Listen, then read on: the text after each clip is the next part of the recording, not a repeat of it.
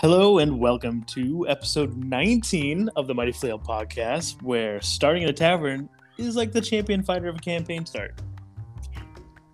Uh, I thought it was creative. It, okay, it, it's not going to work every time. It's fine. so today we're going to be talking about different ways you can start a new campaign. I've gathered and created some ideas and differentiated them by like a kind of theme or location, just to, you know, it's all about ideas on what you could use on your campaign. I mean, it's the whole point of the podcast, so we're going to do it. So tonight, to help with these kind of ideas, we have Jared. Hello. And Ben. I think campaigns should be started with a hole in the ground, much like Tolkien started his campaign. Oh my god, he did start in a hole in the ground.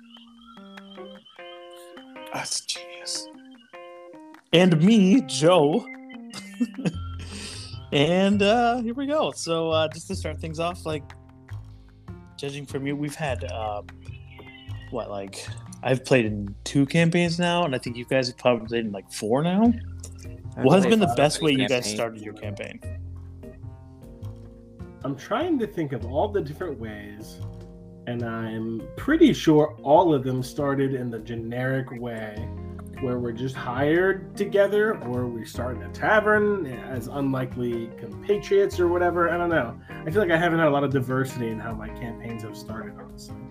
Yeah, I've had a mixture of taverns, uh, starting off in a village. I've had a good uh, prison escape. You had a prison escape?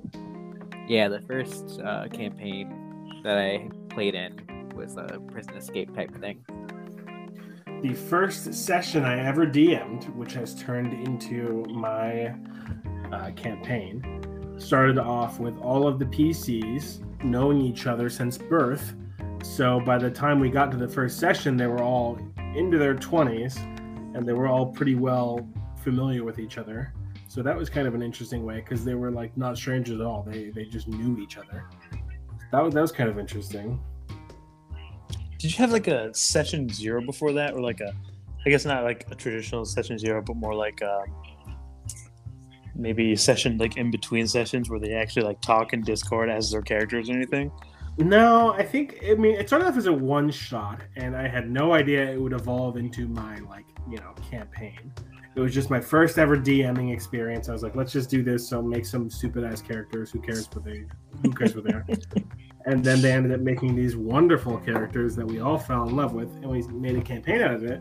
But it was all just like a lot of, and it still is kind of like a, a lot of yes anding. And Jared, you you came onto the campaign later on in its existence, but um, it's like, oh yeah, do you remember when we were eight years old and this this happened? And they're like, oh yeah, I remember that. So like they kind of make up each other's you know memories and stuff like that as they go along, which is pretty fun because they've been with each other their entire lives, so there was no like getting to know each other in the game, you know.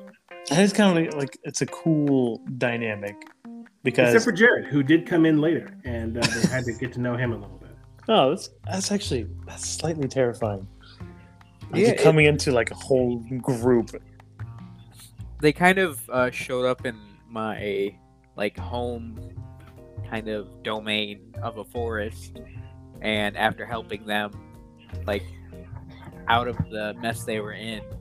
Uh, I just kind of eased my way into their temple because they're all a bunch of holy warriors, and uh, I had the luxury of, for the next session, having spent years with uh, these characters for the next uh, kind of rotation of the mini adventure. And so we had implied like familiarity for doing like missions and living with each other and whatnot that's just built over. Uh, we're on like the third rotation of my character, so mm-hmm. at this mm-hmm. point we've known each other for like ten years. Oh shit. yeah, but that's that's kind of just like the way I structured my campaign. That's not necessarily have to do with like the theme of the episode, I guess. Which is how do you start a campaign? Well, it's still cool though. I liked it. I think I did that one with uh, with Jared and a couple other people where we did uh, Waterdeep Dragon Heist, and we actually all knew each other too. And it's kind of a cool dynamic when they actually know each other. so it kind of skips the whole like mystery, I guess. Yeah, but, But- the mystery is also fun too. So I mean, of course, mystery is always fun. So it depends on like what your players want and what you want and how you go about catering to everyone's wishes and stuff like that. yeah, I don't think there's like really like any bad. I'm sure there's bad ways, but there's no like default bad way to start a, a whole thing. Like going through like starting off in the tavern, even though it's like overused, isn't bad. Like I have right now, I am prepping for our big Star Wars campaign, which is the next big campaign we're all doing together. Um, and I have like so much prepped, but I, I I'm still not quite sure how the first session is going to go with all of you meeting each other, and it might just end up being in a cantina, which is you know basically the Star Wars equivalent of a tavern. So I'm, I'm not sure if I'm going to be original or not, or if we're just going to go do something easy like that. That's the one thing I'm kind of griping with in my head right now. Because I want to be unique and I want to like figure out a different way to where you can all come together and be friends, but I'm just not sure how. So maybe we could find out in this episode. Well, it kind of goes to the uh, number one, um, the number one on my list of how to start a campaign is you know Fifth Tavern, which if we're talking about the tavern, it's I think it's probably the most perfect beginning you can have because. Well, for one, it's a chill atmosphere, right? So everyone has a chance to role play and get to know each other, tavern. eat some. f- Uh, of course, it always depends on the tavern, but ultimately, it's a pretty chill unless you like being attacked. But I mean, that's kind of like a plot hook that happens like halfway through. Mhm. but yeah, it's like a chance for everyone to role play, eat some food, you know, kind of get, you know, learn each other's characters a little bit, and then like you throw a, a plot hook at them, like, oh, there's that guy in the corner, or there's Boblin the Goblin. Do you want to talk to that dude? Or oh my God, the zombies just attacked the tavern. Tavern. Like, I mean, it's such a good start that I don't blame anyone ever starting tavern. But then, like outside of the whole like metagaming of oh, this guy's a PC, I'm gonna walk around with him. Like, what is making these people, these characters, become friends and stick together in a group? You know what I mean? Oh, that's, that's so true. I think Like, I know trying to figure out Jared. so hard. like with Jared's campaign, it was we were all called to be in this order, the Order of the Pale Moon. So we were all already there on common grounds. So when you start a campaign, do you in a tavern, do you try to do something like that where they're all there for a reason, or do they all just happen to be in a tavern at the same time? Well, there's a couple ways to that. I like the one that's kind of like in Waterdeep Dragon Heist, where um, technically speaking, um, you kind of everyone starts in there. Whether or not they know each other is like, you know, how you wanted to start it, but there's a chance that nobody knows each other. And what happens in it? I'm sorry if there's any spoilers. You know, shut your ears. I don't know. But uh, in the very beginning, uh, troll comes out from the well and then you have to fight off the troll, which is like half dead or whatever. But everyone else is freaking out and running away. But then your characters end up fighting it, and like that's kind of like how you guys meet. I thought that was kind of a cool beginning, just like danger, like putting your your party together. And then like uh, some guy comes by, he's like, "I saw you guys fighting. You guys are amazing. You guys want to do a job?" And it's like, "Oh, here we go." Okay. but also like another start like the classic one is like being hired as mercenaries like um, you all saw a job on a board and we're like okay we're gonna do this job i don't know who else is on there but whatever i mean it's not necessarily bad some of it could be a little uncreative but No, yeah, I, I think overall there's a lot of versatility in the taverns. start. I know um, the first thing that I ever DM'd was a Christmas one shot where in the tavern it just happened to be that there were a couple of powerful adventurers just happening to be in this tavern. Nobody knew each other.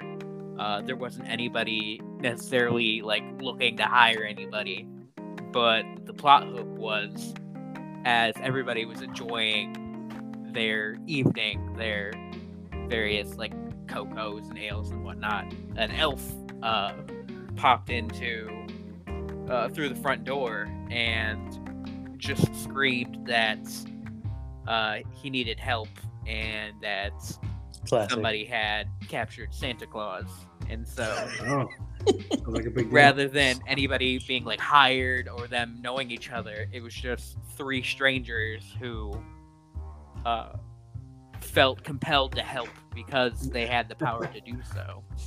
Because you gotta save Christmas. You gotta save. Can't say let Christmas die. I can't imagine just drinking at the bar and suddenly a little elf pops in and be like, "Save Santa!" like, what the? F-? Jared, was this elf like a traditional fantasy elf, or was it like a little short Santa Claus stereotype typical elf? we, we skinned it as a stereotypical Christmas elf. That's Nice. amazing. Okay, I love it. So he's making toys and shit.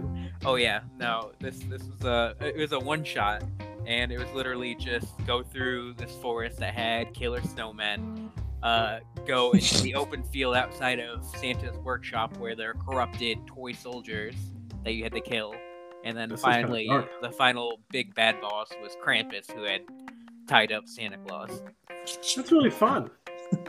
No, yeah, it was great. It was, it was literally the first thing I'd ever DM'd for uh, Mandy and two of her friends. That's Jesus, incredible. that is amazing. but it just shows that the tavern is uh, a very versatile start. It could be anywhere from friends enjoying a drink to mercenaries being hired to strangers called to a common call to arms to like enact the duty that they have as being these adventurers or these strong individuals. It's Yeah. tried and true, and uh, it's popular for a reason. Many That is true. It is tried and true. Like, who hasn't started the tavern? That would be the anomaly. it, it, it's a testament that so many uh, modules and whatnot start with the tavern start because it is uh, classic. It may be tropey, but tropes are there for a reason. Also, like thematically, it makes you know. I, I should say mechanically. I should say you know, you want all of your players to be in, you want all of your players to be involved. So like you can't just have like one person outside of a tavern doing something and then everyone else joins in later. You know what I mean? Like you want all of your players there and contributing and you know role playing and stuff like that. So a tavern makes it easy to do that. That's true. Even if they are split, I've, I've seen uh, Critical Role season two. They did that. They did them in the very beginning, where And that's They what I'm trying to with, do with Star Wars, but we'll see. they started with like four of them, and then I think like ten minutes down the road, then like two more people like enter the tavern and inviting the other characters to like a circus or something like that. So I mean, it's technically split, and it's kind of like part of me thinks like I wonder if they all planned like session one in a way, you know? like if they i mean i'm sure like between the, the players they kind of knew what their role was with the other players right Yeah, yeah. I almost prefer, uh, honestly. I, I I like the idea of a split start, where as long as your players, of course, are okay with watching for a little bit, I think introducing characters one at a time or a few at a time allows you to get a good sense of like the new characters that you're going to be playing with. It Jared, I think you uh, did that with the Pale Moon, didn't you? Like one by one, each one came in and then just Uh, introduced them. Yeah, pretty much. Uh, I mean, you didn't have a whole lot of time without each other, but yeah, one by one, I introduced you all to kind of give like a description of your character, maybe what you did immediately upon coming into the tavern. But I- I, I think remember even a that. small scene is nice. Yeah, I don't think I've ever like started the tavern was unhappy about it. No, like I said, tried and true. Yeah. All right, we're going to number two here. Um, have you? Well, I guess Jared, you you just said that you started this, but you start off in a prison or as prisoners. Mhm. How did that go that's for you? fun Uh, I, I personally enjoyed it. Uh, technically, uh, oof. yeah, all of us, uh, it was three of us were in this jail, uh, for different reasons. My character was a soldier who had, uh, been taken to prison for killing his fellow, uh, soldiers as they were committing war crimes, essentially. Uh, oh shit. they were kind of genociding uh, elves, and my character didn't want to kill a child, therefore, to try to defend it, you know, killed a couple of his uh, his uh, soldiers, fellow soldiers, and so he was there for that reason. Uh, Mandy's character was there for public, uh, I believe, protesting, Hmm. and then the other person was there for, uh, I think, just being a nuisance. Uh, they were one of those. Uh, they were one of those like I grew up in the forest, therefore I don't have any decorum type thing. Mm. Uh, and so we all had the common goal of getting out, uh, but we all had a sort of connection to one of the knights of the land, uh, who he kind of wanted to hire us, but we first had to figure a way to get out of the prison, kind of a la uh, your typical Sky- Skyrim start or Elder Scrolls start. Hmm. And so Yeah. we all escaped through the sewage systems Oh, nice. the prison. Always wanted to start off like that, just like classic jail and trying to figure your way out either through like diplomacy or maybe like, you know, using all your abilities to get out of there. I think it's like a really cool start if you're like a really low level. Having like a life or death situation that you and the players have to get through together is pretty cool. Mm-hmm. I, I almost kind of uh, this reminds me of oh gosh uh, I'm trying to think of what the name of the game is but um, Out of the abyss. oh no it's uh Oh, a it's different game? video Oh. game Oh, Oh, is um, that the, the, the, the two guys breaking into prison? oh no um this is that TV show where he breaks into prison, gets his brother out. no it's It's like the the show Prison. Hey, that's a they go great- I, I enjoyed that show for a bit. No, uh, Legend of Grimrock is a, an RPG that the premise of it is you are a group of four prisoners that are dropped into this prison.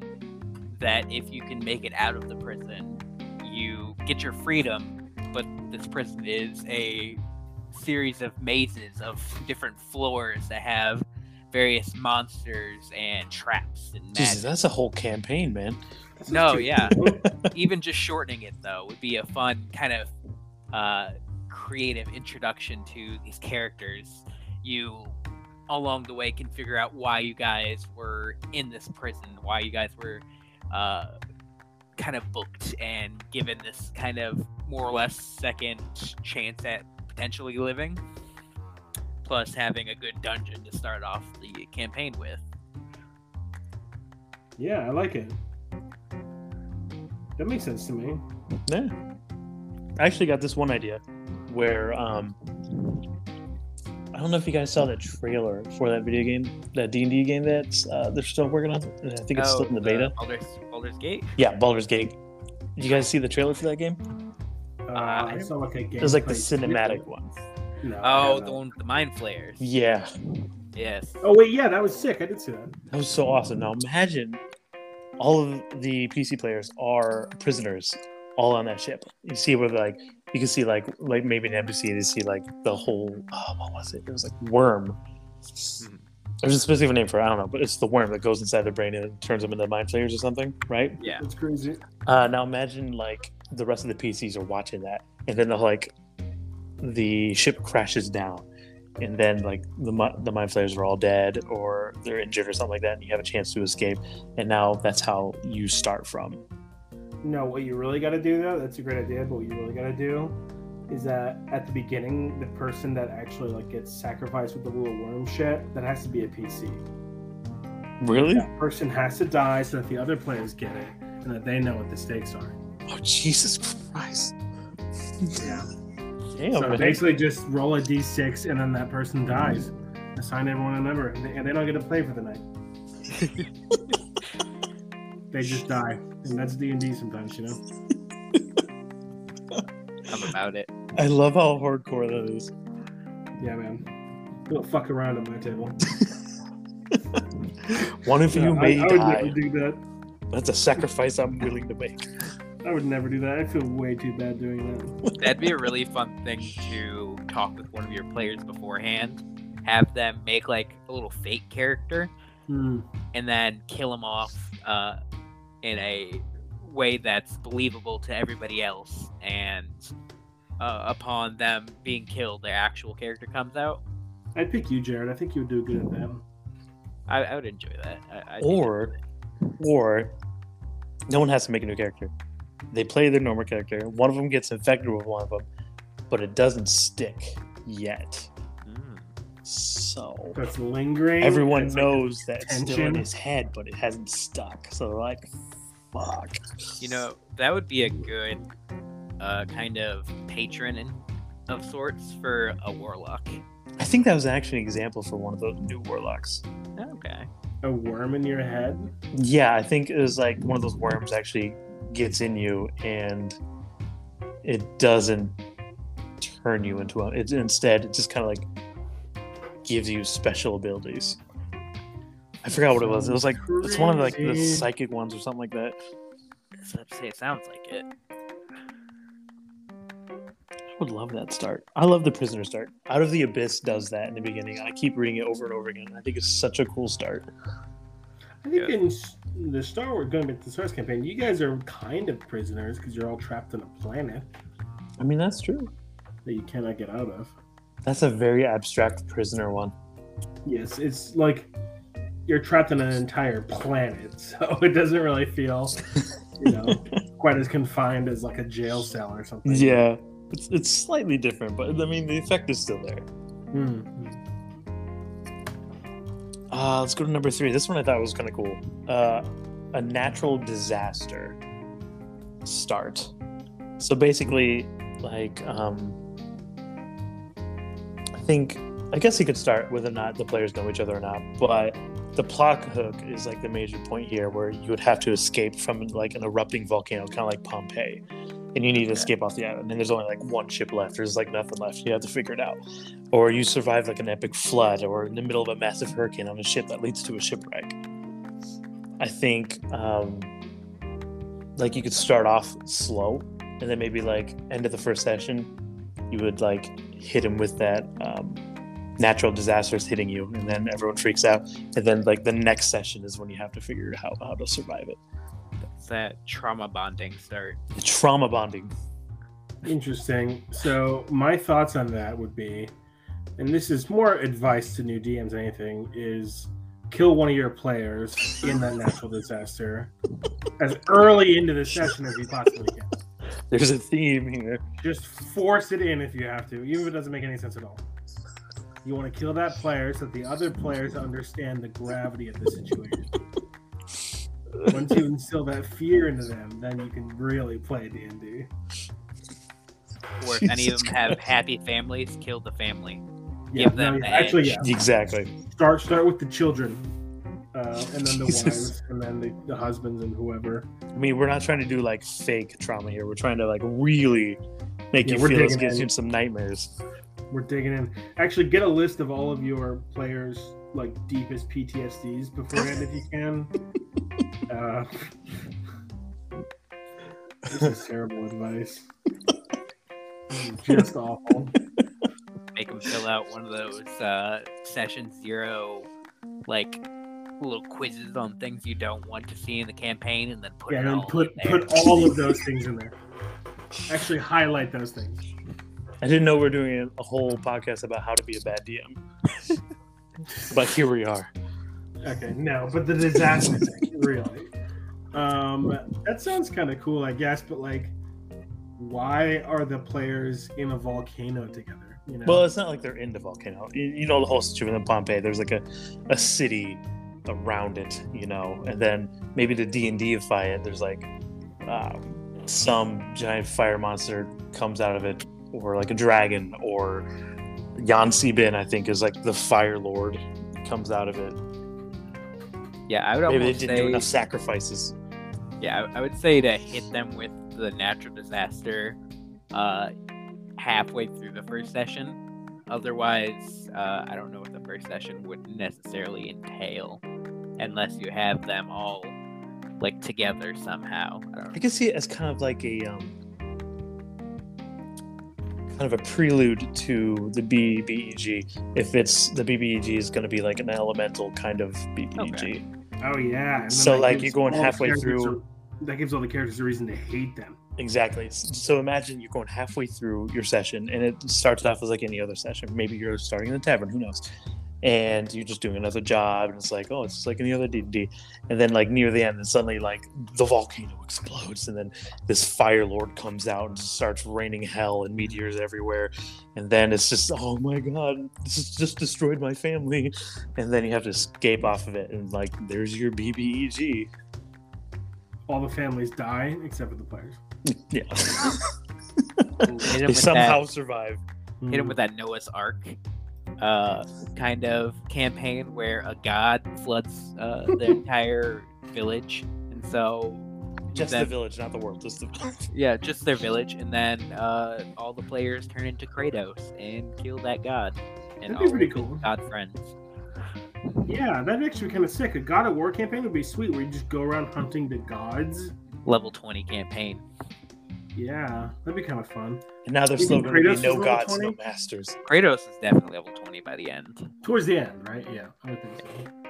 When he was one v oneing these guys, you know, like, come on. Uh, let's go to number four. I thought this was kind of an interesting idea. Um, you start in the middle of a battle or a war. Are you on the Like same you're not even preparing. You're just like literally just thrown in there, and you're just fighting soldiers. Of course, they're on the same side. Or I You guess think they're on the same side? I don't know. I mean, you can mix it up. I don't know. But this is my.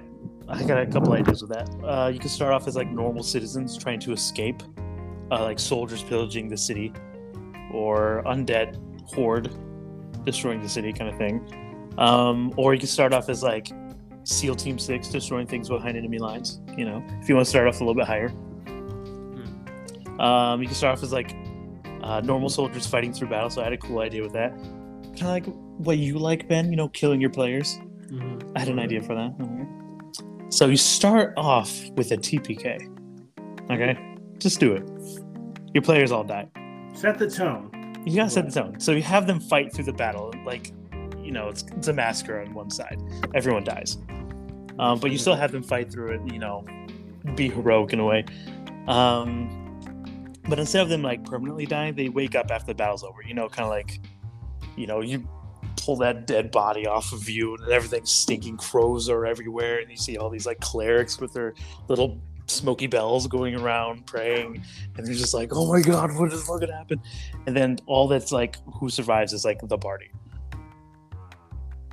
Wow, that's kind they of cool. they just kind of group up like, "What the fuck do we do now?" Or what if you merge the war idea with the prison idea, and you're the only survivors of the battle on that side, and then you're taken as prisoners of war. Oh, that would be cool. That would be nice. I would like that.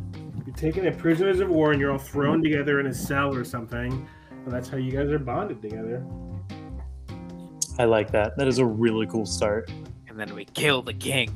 Definitely, yeah. Well, I would say kill a player first. Um, but after the player's dead, maybe kill two. Just you know, but once that's Okay. over with, yeah, you, you go kill the king. Rather than killing the player, you just turn one of them into Theon Greyjoy, and you kill their will to live. There you go. Yeah, that's my thick style. Beautiful. I love it.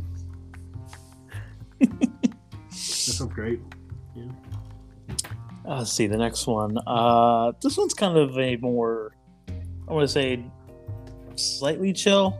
Um, this one's called like during travel. So you're like part of a caravan, a flying ship, a ship, train, or whatever.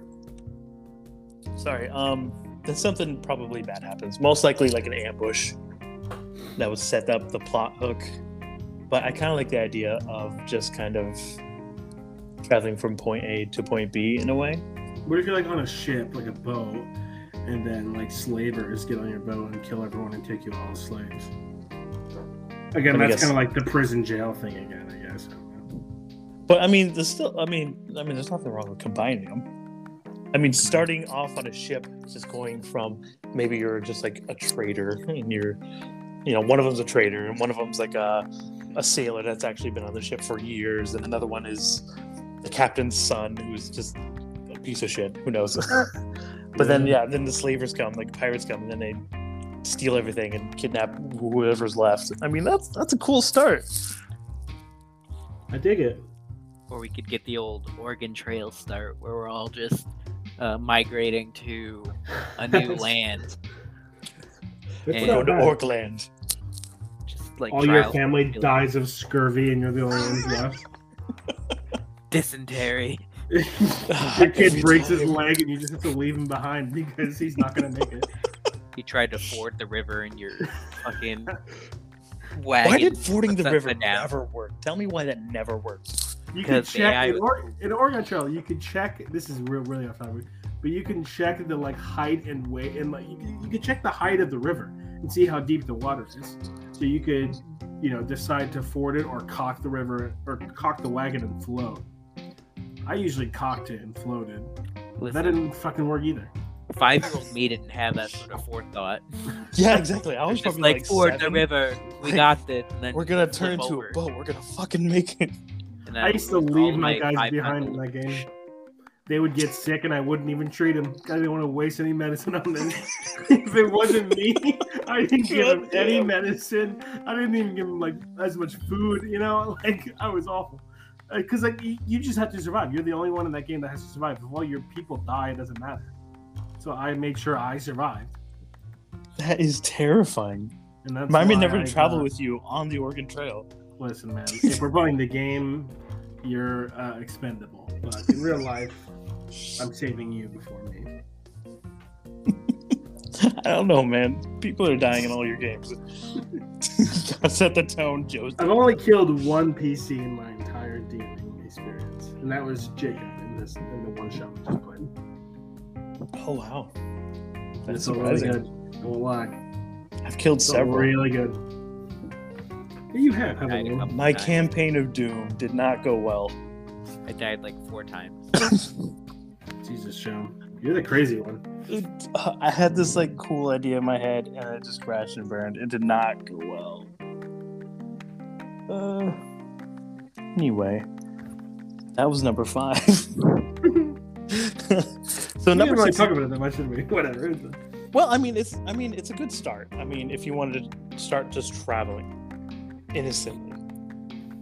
Yeah, it gives Okay. everybody generally a common goal, be it getting to so and so. It could it could be something as easy as everybody is trying to go to the big city via an airship, and while on this airship, everybody obviously it's going to be cramped quarters. Everybody gets a chance to talk with each other and say, "Why are you going to the big city?"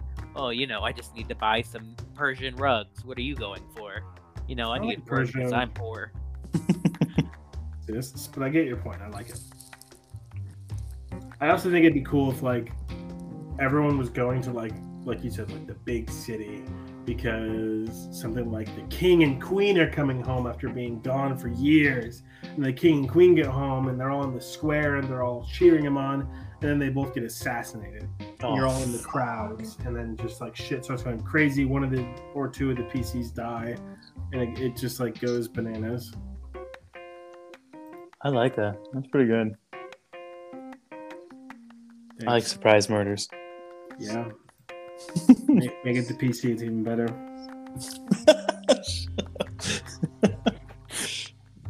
All right, for number six, I had starting in a village. So, in a way, I was, in my mind, you, uh, for some reason, for all my ideas, I'm thinking about starting innocently. I'm not sure why. This is what I got in my mind. But you also have like normal villagers who endure like terrible things in a village, or you're maybe you're a team of investigators trying to hire to fix a problem. So I'm thinking, uh, I was looking up, uh, what was it?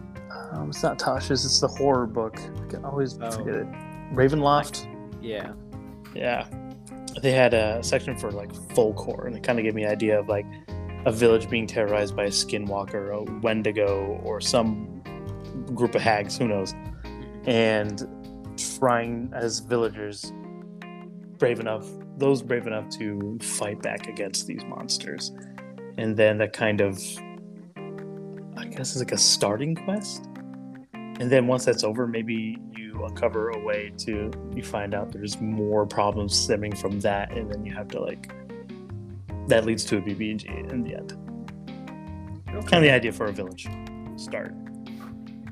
Like like that movie, The Village. Kind of like that. Forgot about that movie.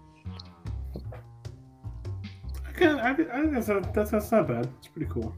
I mean, our uh, like you said earlier, our Waterdeep started in a village. We were just normal kids. Granted, we were normal kids who wanted to be adventurers, or at least half of the party wanted to be adventurers. That's true. And They're we a bunch of outside of Waterdeep. country bumpkin kids wanting to be heroes because they kept hearing about it in all the stories, so they'd leave for adventure. But our That's first fun. session was, I'm pretty sure, solely in the village. Yeah, it was pretty fun actually. yeah, your character kept talking about uh, how to take care of horses about the entire He was just a farming boy. He knew about cows, horses, and various livestock. I dig it. I mean, that's a start. I like that start. Not everybody has to have a necessarily traumatic start. They could just be a bunch of friends who want to uh, be heroes. Or two friends being wanting to be heroes and the other friends just wanting to go along to either be with their friends or to protect their friends. Yeah, they're like, oh, they're not gonna be real heroes. They're, first problem, we'll go back home and just shit gets started. Mm-hmm. Well, kind of like the village. Number seven, I have the city. Uh, so instead of it, Ruins beware. so it'd be more like uh, maybe investigator, random villager, or maybe you're working in the city as like, um, I don't know, like guards or something like that. And then you have to like solve a mystery about like Frankenstein, like monsters coming from the sewer, or people disappearing due to like a serial killer or something. Uh, So my, I I don't know if it's a problem, but my thing about that one is like taverns, which is you know the most generic way to start a campaign. There's plenty of taverns in a city. Mhm. So would you just like if you were starting in a city, wouldn't you just like start it in a tavern? I was trying to think of like alternative ways inside of a city that doesn't start in a tavern. I mean, that would be kind of like everybody starts off in like the town square of a city hmm where there's like a job board, or maybe everybody is going about their day in the city, you know, shopping, kind of wandering around what be it, and they hear maybe a town crier uh, hearkening to anybody who's willing to help that there's some sort of major problem plaguing so and so part of the city, and so the PCs are the ones who are gotten the attention of by the town crier.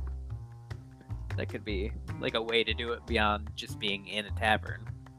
Interesting. I wouldn't have thought I'd have better ideas from. Because I started with the village, I was like, let's try city. And then I didn't really get much ideas from that. I mean, cities are a very like metropolitan place. That's where you're gonna have the most kind of hustle and bustle, the most like diverse uh, group of people, and with that being so, also like the most diverse kinds of problems in an urban environment. I mean, that's, that's true. and uh, kind of like you said uh, in your notes, serial killers uh, tend to Ooh. frequent big cities, and so uh, Maybe one city. the players is the killer. Ooh, Oh, That'd be- shit. that'd be a He's spicy killing the other players one at a time. God damn it. It's Eh. basically Among Us, but in a D&D campaign. the sussiest of campaigns. It's, it's sus, dude. It's very No. sus. That that would almost make for a really fun kind of campaign, though. Even just beyond like the Among Us, a good like campaign start being everybody is wandering around the city, um, just kind of going about their day, and each of them finds a wanted poster for a serial killer, and all of them kind of take it upon themselves to seek out maybe the local law or maybe the DM provides them with like a clue Bounty. they all tend to uh, put it together at the same time and they all meet each other within maybe like a constable's office and they're all kind of brainstorming their clues and the campaign is to find more clues a la kind of scooby doing it Oh, Scooby Doo one shot. Yeah, that sounds awesome. Oh, that would be cool. That actually leads to my actually number eight, Supernatural Beginnings. Call it Cthulhu. Well, maybe. I was thinking more like haunted house themed start. So how would that work? Well, kind of like the Scooby Doo start, where maybe you're just like a team of investigators kind of thing, or maybe you're just a bunch of kids from nearby town hearing about, oh, it's like this haunted house. You're like, dude, we got to check this out. I bet it's not even real. And then this whole thing starts. So- So I guess in this scenario, all of the PCs are already acquainted with each other, and they already kind of like know each other. That's one start. I think there's another start where um, I got this idea from a movie. I forgot what it was called. I think it came out like 30 years ago. But like each person's kind of like invited to this house, like kind of a way of if you spend the night in the house, then you get like an amazing reward. Wow. Supernatural beginning. Let's say it kind of reminds me uh, a while ago, a couple years ago actually. Um, we did a one shot.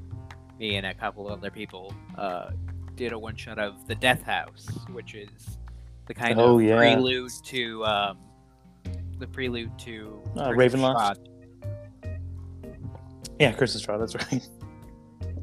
and that one I believe we just started in the house. Um, just kind of mysterious. It could be like a you all wake up within the the foyer of the this haunted house, not knowing why you got there, but you're unable to leave for some reason. You're maybe locked in supernaturally, and you have to solve this mystery to get out or uh, free a spirit or something.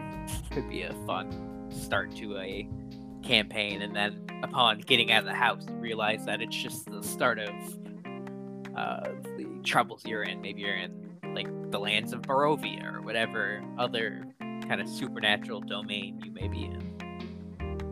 That'd be kind of an interesting way to segue into the Raven, like Curse of Strahd. Like you start off into the haunted house, and then you like finish the haunted house kind of thing, or evil death house, and then you exit the house, and then it's Ravenloft.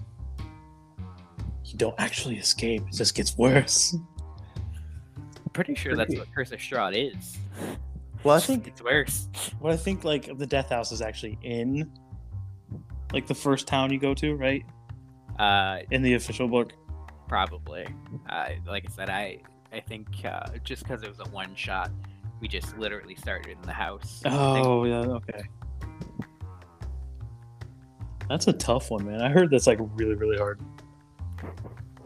Okay, yeah, it looks like uh, in the book, I believe you guys start uh, in like one of the towns of Barovia, and I think the fog like corners you into the house, and then you have to free the house of whatever. I think you out. like the two children. Like I don't want to put spoilers out there, but yeah, I think part of the plot hook is there's the two children, and they're like, Oh yeah, "Help my kids. baby brother" or something. Yeah, fuck those. Some kids. fucked up shit. Fuck those kids. Fuck those kids. You can't trust them.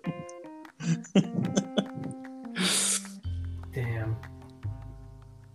I think a haunted house beginning would actually be pretty fucking dope. No, yeah, I love. I mean, I love horrors though. I'm about any of those. Or you can go with a supernatural route, you know, monster of the week kind of style. Yeah. For a couple sessions until something makes sense. I don't know. Yeah, Uh, it's more like side quest. intro. Just put it together as you go along. That's what I'm doing. Fake it till you make it. yes. The real uh, DM skill. Pretend Yeah. to know what you're doing. And if someone like That'd be solves your puzzle and it doesn't make any sense, but everyone else goes for it, you're like, I planned that the whole time. Sometimes I don't even have solutions to puzzles. I just give it to my players, and then they do something, and I'm like, yeah, that sounds cool. We'll Do you do if that? I've done that before, yeah. That's awesome. Because sometimes like I don't, I don't even like know what the how do they're gonna solve the puzzle, so they could just, just do things until something sounds cool. I'm gonna remember and, that. and, like it works, and then I'm like, okay. Their, your players are really like what what what I've learned from my DMing experience.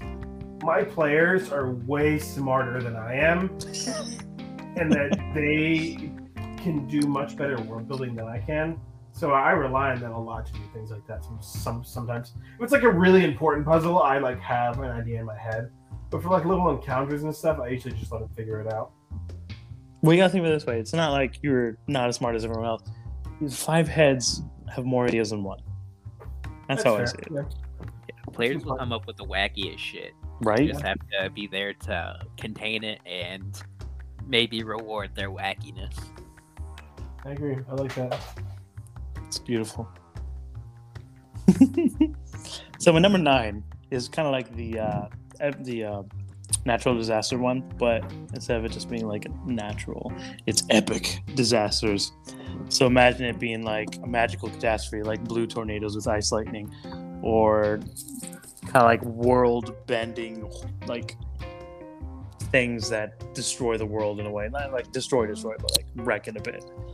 And What's just that? instead of it being a um, like a fire lord. It could be actual, an actual god that becomes the BBEG. That was kind of the idea I had. Definitely, I put where do you like? Where do you start though? That part I didn't get to, but the old uh, like Alduin campaign. beginning from Skyrim. You're just starting wherever, and then dragons come back to life and try to take over your country. Oh yeah. Like, oh shit! I thought the dragons were dead. I guess not, pal. You better run. I kind of got the idea because in like a historical part of uh, the Sword Coast, I guess the entire world at that point, something I think it was called the Spell Plague. Mm. or whatever. It was like when the weave was being destroyed, and then everything was going fucking nuts, and then like other planets and on different planes were being thrown around and destroyed, and then like blue tornadoes of magic were whirling around, destroying cities and stuff like that. So that's kind of like where I got that idea. World of Warcraft had an expansion called Cataclysm, and in it, this gigantic ass dragon called Deathwing basically just like caused chaos and destroyed parts of the world. And like the world map actually changed based on like what Deathwing was like fucking up. And that, that was pretty cool. Oh shit, Maybe that is like- cool. And the BBEG is just like destroying the fucking world. you know, like Shit, that's actually pretty good. We'll call him the World Eater. there you go. That's uh, that's Alduin. Damn it, Jared. I thought I heard it from somewhere. I had a cool idea, Jared. Just go with it. I mean, there could be many world eaters. Uh, it's like uh, what the fuck is it called? Fucking Yor- Jormungandr, the world serpent from Norse Jormungandr? mythology. I don't know that guy. Uh, now you guys probably haven't played the newest God of War, have you? I've never I played God of War. want. Yeah, it, it's uh, it's Norse mythology. It's basically a giant serpent that wraps his whole body around the earth. Uh, that Thor kills, I believe. What was Jesus that thing Christ. called, Jared? Uh, Jormungandr. Jormungandr. I barely know her. Oh. Jesus Christ.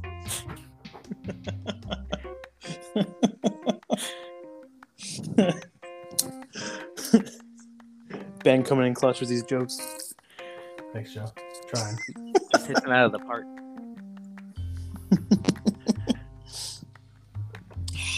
So that's one idea of epic disasters. Starting there is kind of like the difficult point. I think you have to be a bit more creative with that. I mean, it's kind of uh, similar to the natural disasters, like trauma bonds, and uh, in any, or even just like um, I, I see one of your examples in the notes says uh, zombie apocalypse.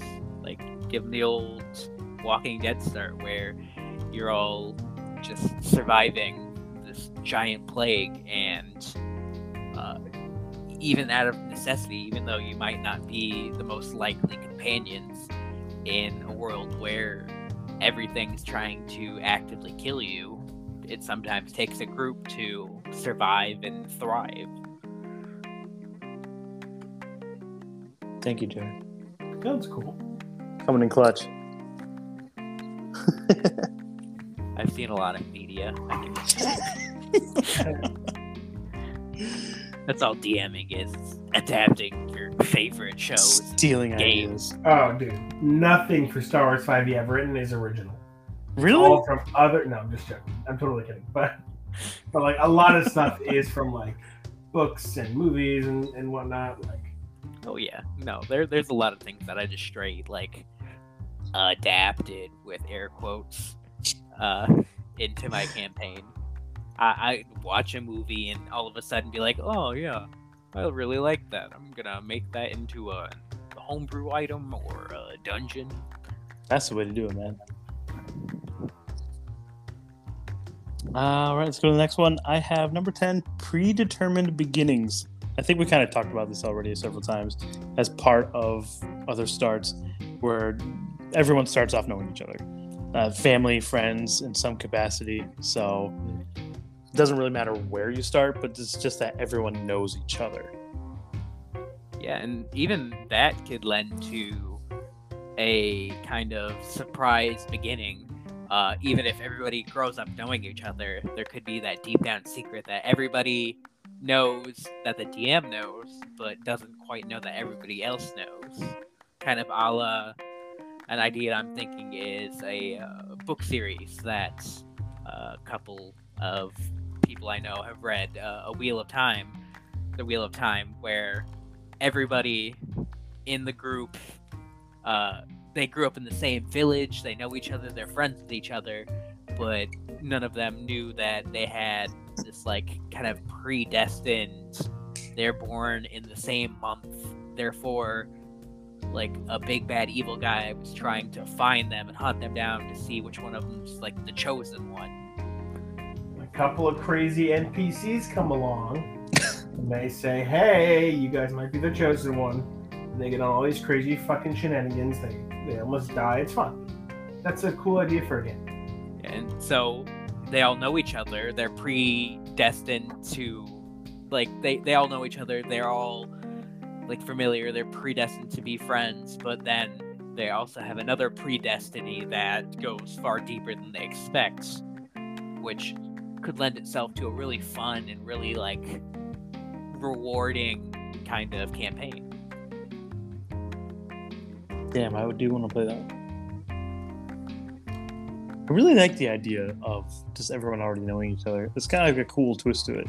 Yeah, and it also saves kind of that awkward, oh, I don't know you, why should I trust you kind of uh, Mhm. talk that, like, I mean, it's like it's something that would happen. Nobody's generally like 100% trusting to strangers, but we, we all know each other at the table, and if we could skip that for the like 800th time, like it, it allows us to get into the action a little bit quicker allows us to start with those little in jokes and kind of witty banter See, I uh, personally, I, I think that works for a shorter thing, but for like a long form campaign, I like. I don't know. Maybe I'm just old fashioned, but I like the idea of that mystery and the you know you you don't know each other and you know is this person good, is this person bad, what's their deal, like what's their backstory. I kind of like that with like a longer form campaign with really developed characters.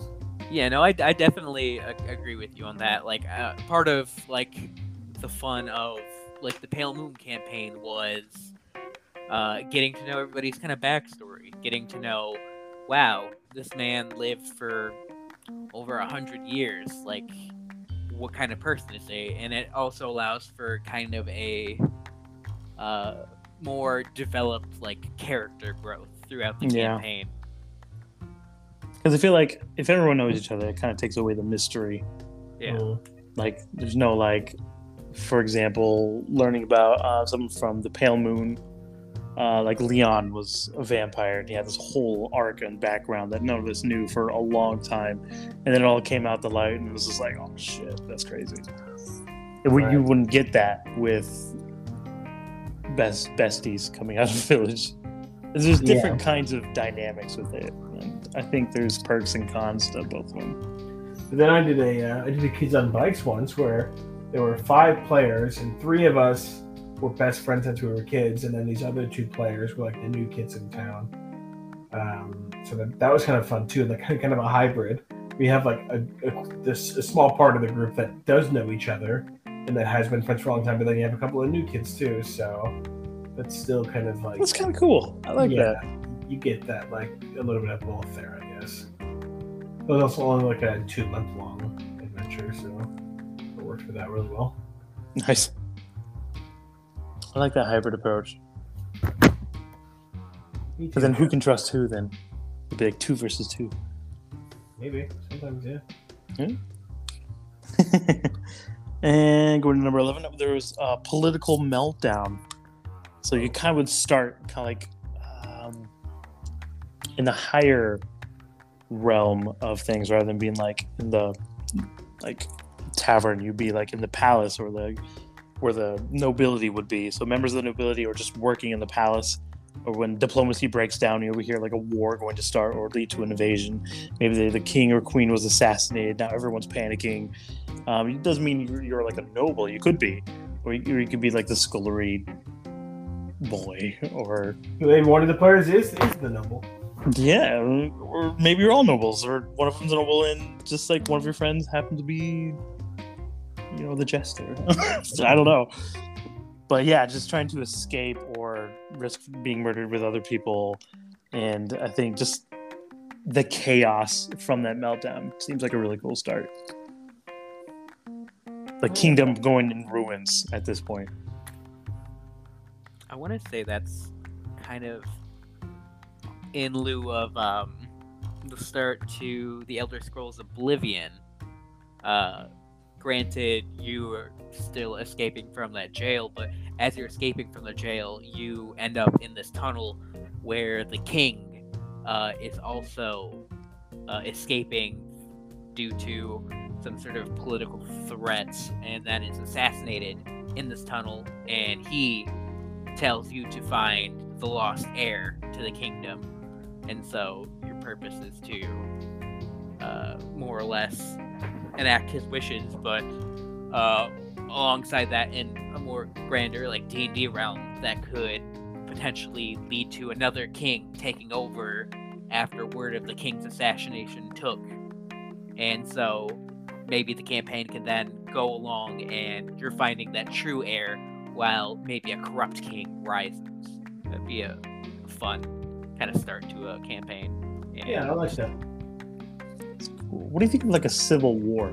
Like one of the, the players is actually like the prince, like next one in line in throne, and then everyone's like assassinated, and you're like the last one left, and then the kingdom is yeah basically a civil war, and then the party has to help that one player. That's like Fable. That's like Fable Three. Yeah, kind of like that. Just try to Prince and reclaim the throne, I guess. I love Fable Three, so I'm in. Yeah, all the fables are good.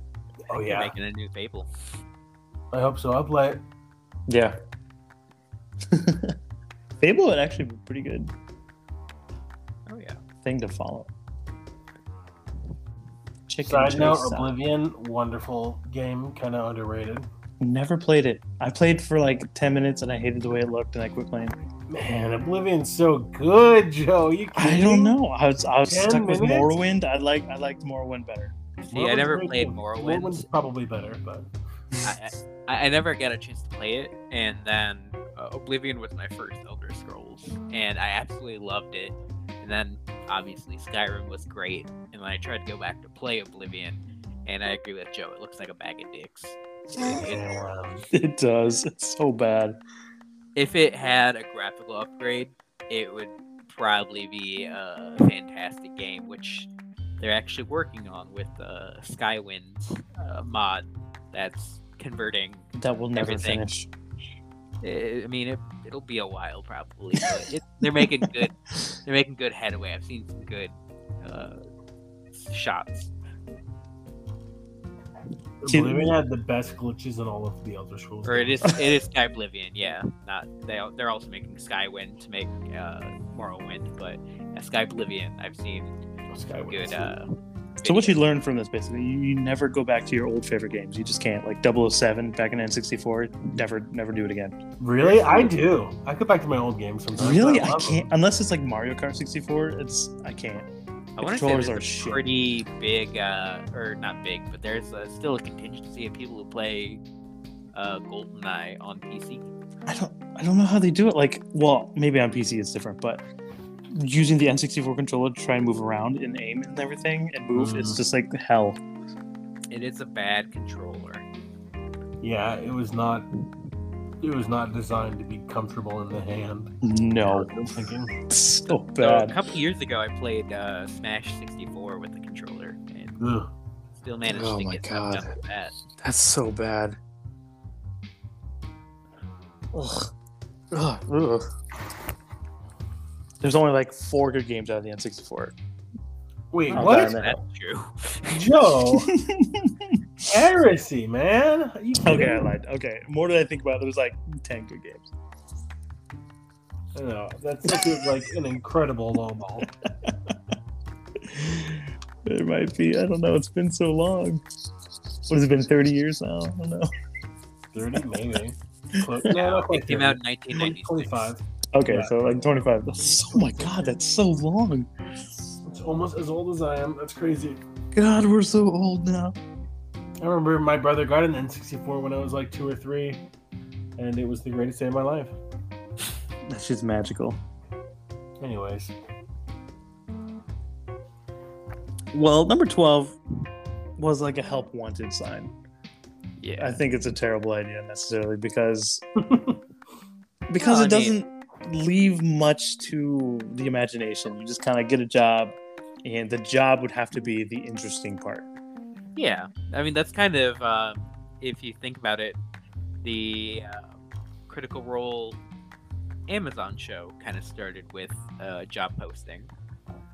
yeah, but they were also predetermined. They were already friends at the beginning. Of the That's that's Yeah. true. at least They're already like pretty far into it. But what I find interesting about this is that overall it probably would be pretty boring, but you could like maybe everyone has a different reason to be going on this job. If it's to save the princess, maybe one guy's just in it for the money. Maybe one guy wants the king's favor. Maybe the other guy's in love with the princess. You know, like these guys can all have different motives for going on this job rather than just necessarily for money or something. You know. And that's not necessarily terrible. The terrible part, I think, is how do you start with that with players who maybe don't know each other yet?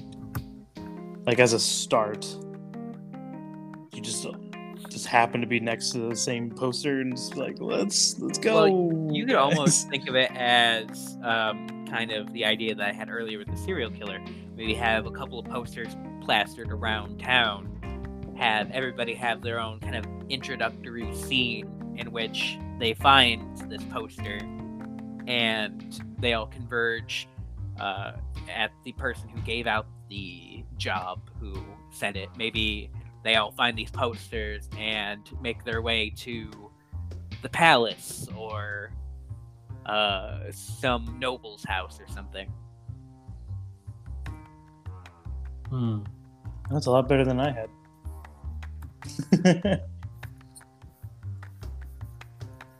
Yeah, it- I don't know. it- It's definitely not my favorite.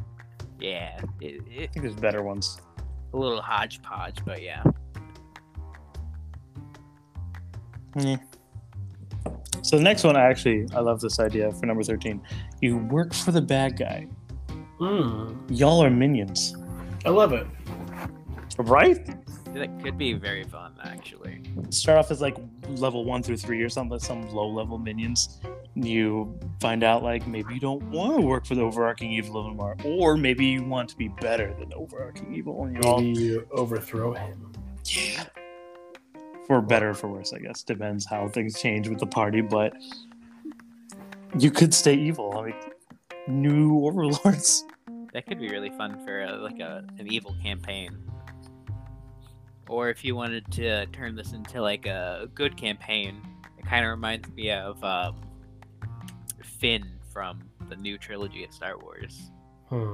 where you're kind of starting Oh, off yeah. as these clones, and then something kind of snaps in you, and you realize either you're not like mind controlled anymore, or you realize what you're doing is wrong, and you then maybe would set out against your previous like captor or like ruler. But unlike Finn, this will be a good character. Damn. I liked Finn. I should say well written character because he they kind of did him dirty in the end. They did do him dirty. It wasn't his fault. John Boyega did his best. He tried. He sure he certainly did his best. Let's be honest, all the actors did their best. Yeah, probably. I mean, what are you supposed to do with three different directors doing their own thing? There's Two of them Like- were the same director, but Oh, I thought they're all th- all three movies were all different Didn't, directors. uh, they did first and seven third. and nine. yeah. and then Oh. Rian eight. They're all shitty. Listen, the I, I think episode seven is Trash, dude. it's I get like I don't know. That's a whole other podcast episode right there. That's my favorite Star Wars one. What's your favorite Star Wars movie? Episode seven. Yeah. I really like that one. Good. I'm glad you enjoyed. it. It's not really for me, but I'm glad. I'm glad you enjoyed. it. Yeah, I actually won an advanced screening, and I got to see it with my dad and my brother before That's- anyone else did. So You held so much power over your friends. It's crazy. it was amazing. It was They were all amazing. like, "No spoilers. If they piss you off, you just like, oh, Kylo's Han Solo's kid, and then they just like. Oh, it was it was beautiful. It was the greatest feeling. That's pretty cool. That's pretty sweet. Yeah. So it's just it's good memories. Good memories. Anyway, yeah, I really like working for the bad guy. I think that has a lot of potential. But It is fun. Let's see. Number 14, I thought was an interesting idea. Uh, friendly competition. So you start out easy, just with some fun at the fair. Whether or not you know each other is inconsequential, but like a jousting competition, there's a tournament of some sort, a race, battle of the bands. Um, from where you can go, you could just add like a conflict at the end that brings them all together. Like maybe, like you kind of had the idea where um, you're traveling to this place and it's like a big ceremony or a fun festival. The king has arrived from a long crusade. I don't know, and then all hell breaks loose, kind of thing. This kind of reminds me of um, in The Witcher 3, uh, the DLC, the Blood and Wine DLC. There's kind of a knights tournament. Uh, I think that could be a really fun start where you, maybe you're a bunch of knights uh, competing at the King's Festival or something. Could be anything from uh, killing monsters to just displays of chivalry or maybe like you said jousting i, I think that could be really fun it could also uh, kind of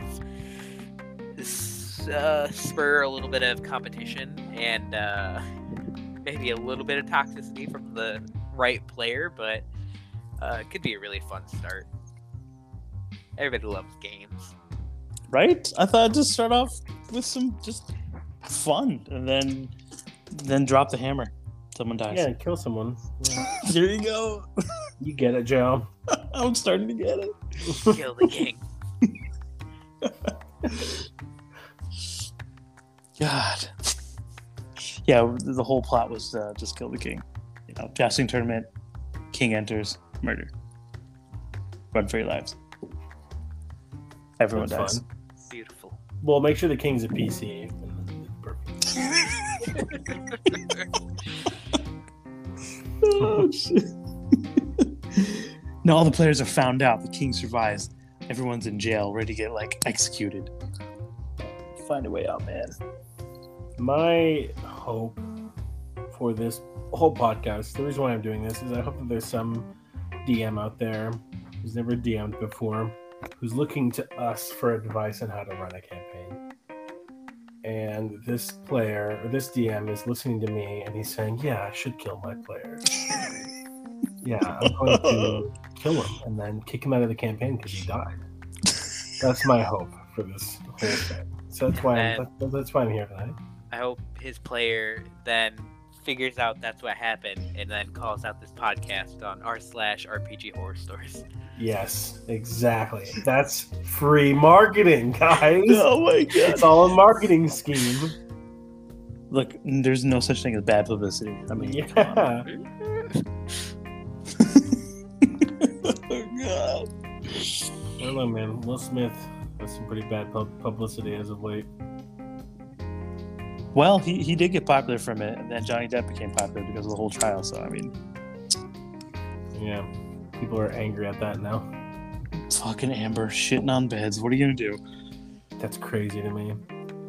That could be a D&D thing. Maybe I'll make Amber Heard in my D&D campaign, and she just shits on everyone's bed all the time. What the fuck? Her name will be Amber Turd. Listen, just make it like a serial turd burglar kind of thing, where every time like all your players are just gonna go down for the night, you know, at some inn, and they're like, "Oh God, I'm so tired. I'm ready to go to bed." They go into the room, shit is on their bed every single time, and they never figure out who it was or why. There's always shit on the beds. I love that. Yo, I would Yeah, you definitely stay up all night as my PC and just watch.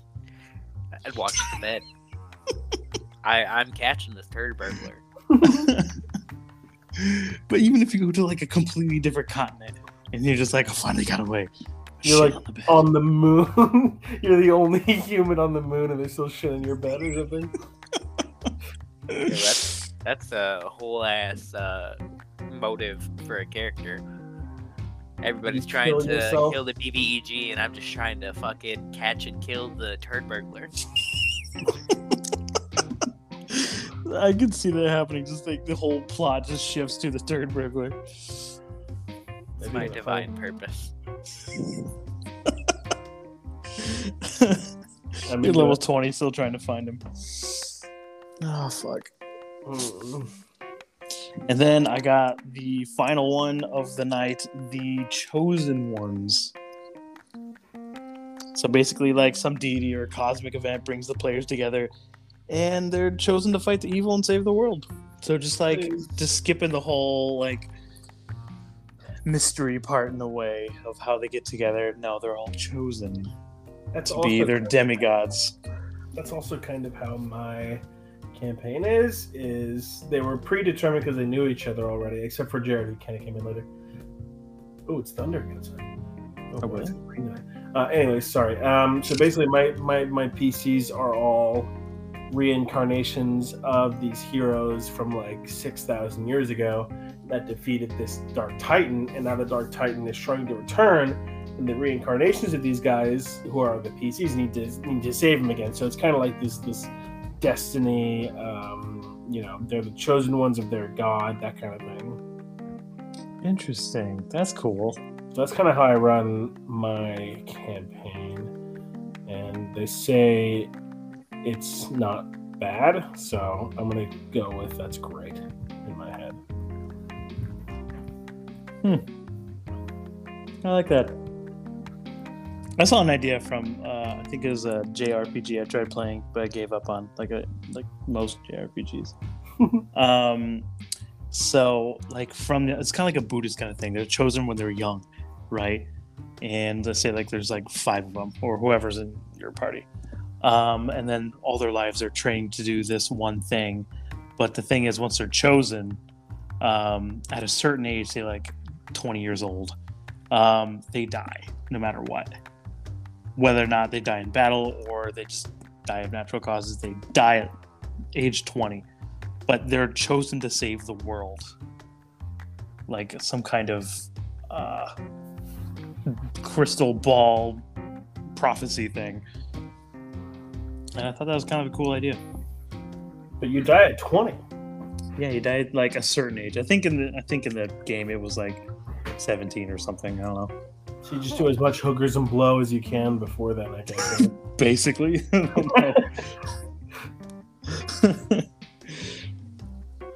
so I guess it's just kind of like, well, we're raised to save the world. Here we go. yeah, but it's a lot of pressure. That is a fuck ton of pressure, man. It's like Aang. He Yeah. didn't want to save the world. He just had to. Yeah, but fuck. Can you imagine that being like nine? Yeah, I couldn't imagine that at all. Any responsibility frightens me now as a 27 year old. So being nine is just like I couldn't handle it. I can't imagine responsibility. It's the worst. uh, that's that's all the ideas I had. Do you guys have any more that is not part of the list? I don't think so.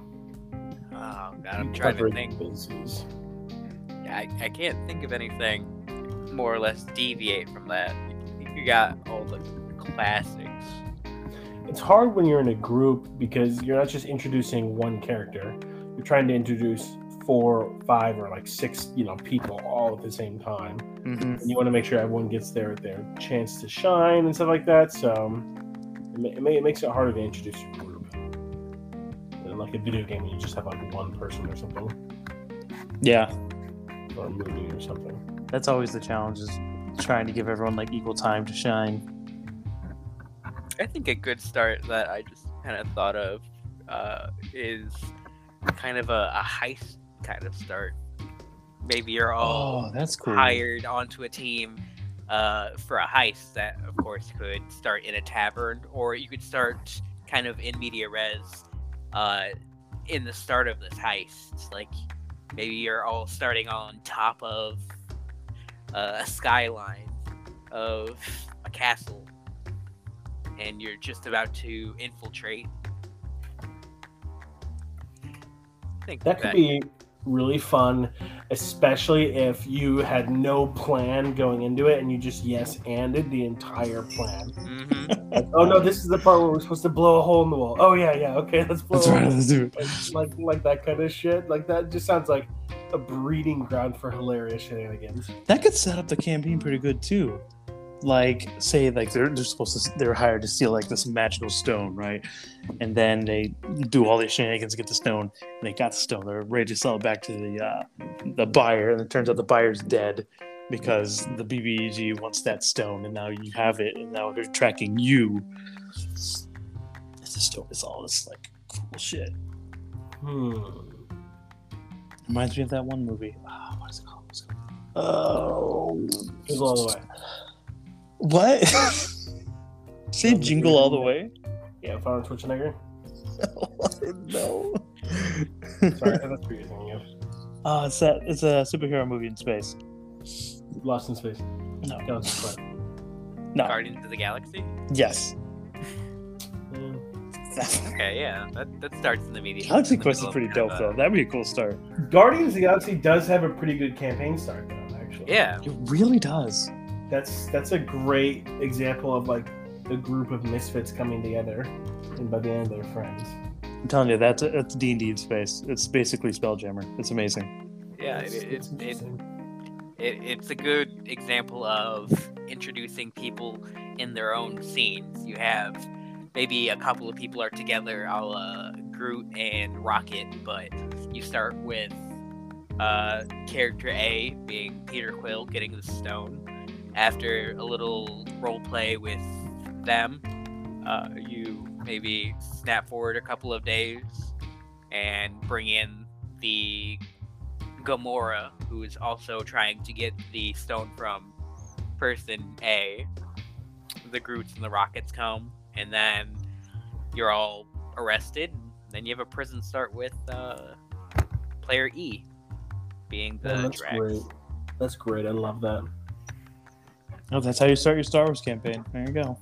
Maybe, perhaps, yeah, perhaps. um, speaking of the, the Star Wars one shot was kind of like a heist thing. Oh, dude, that Yeah. was so We're much all fun. Brought together to like do a job for a bad guy.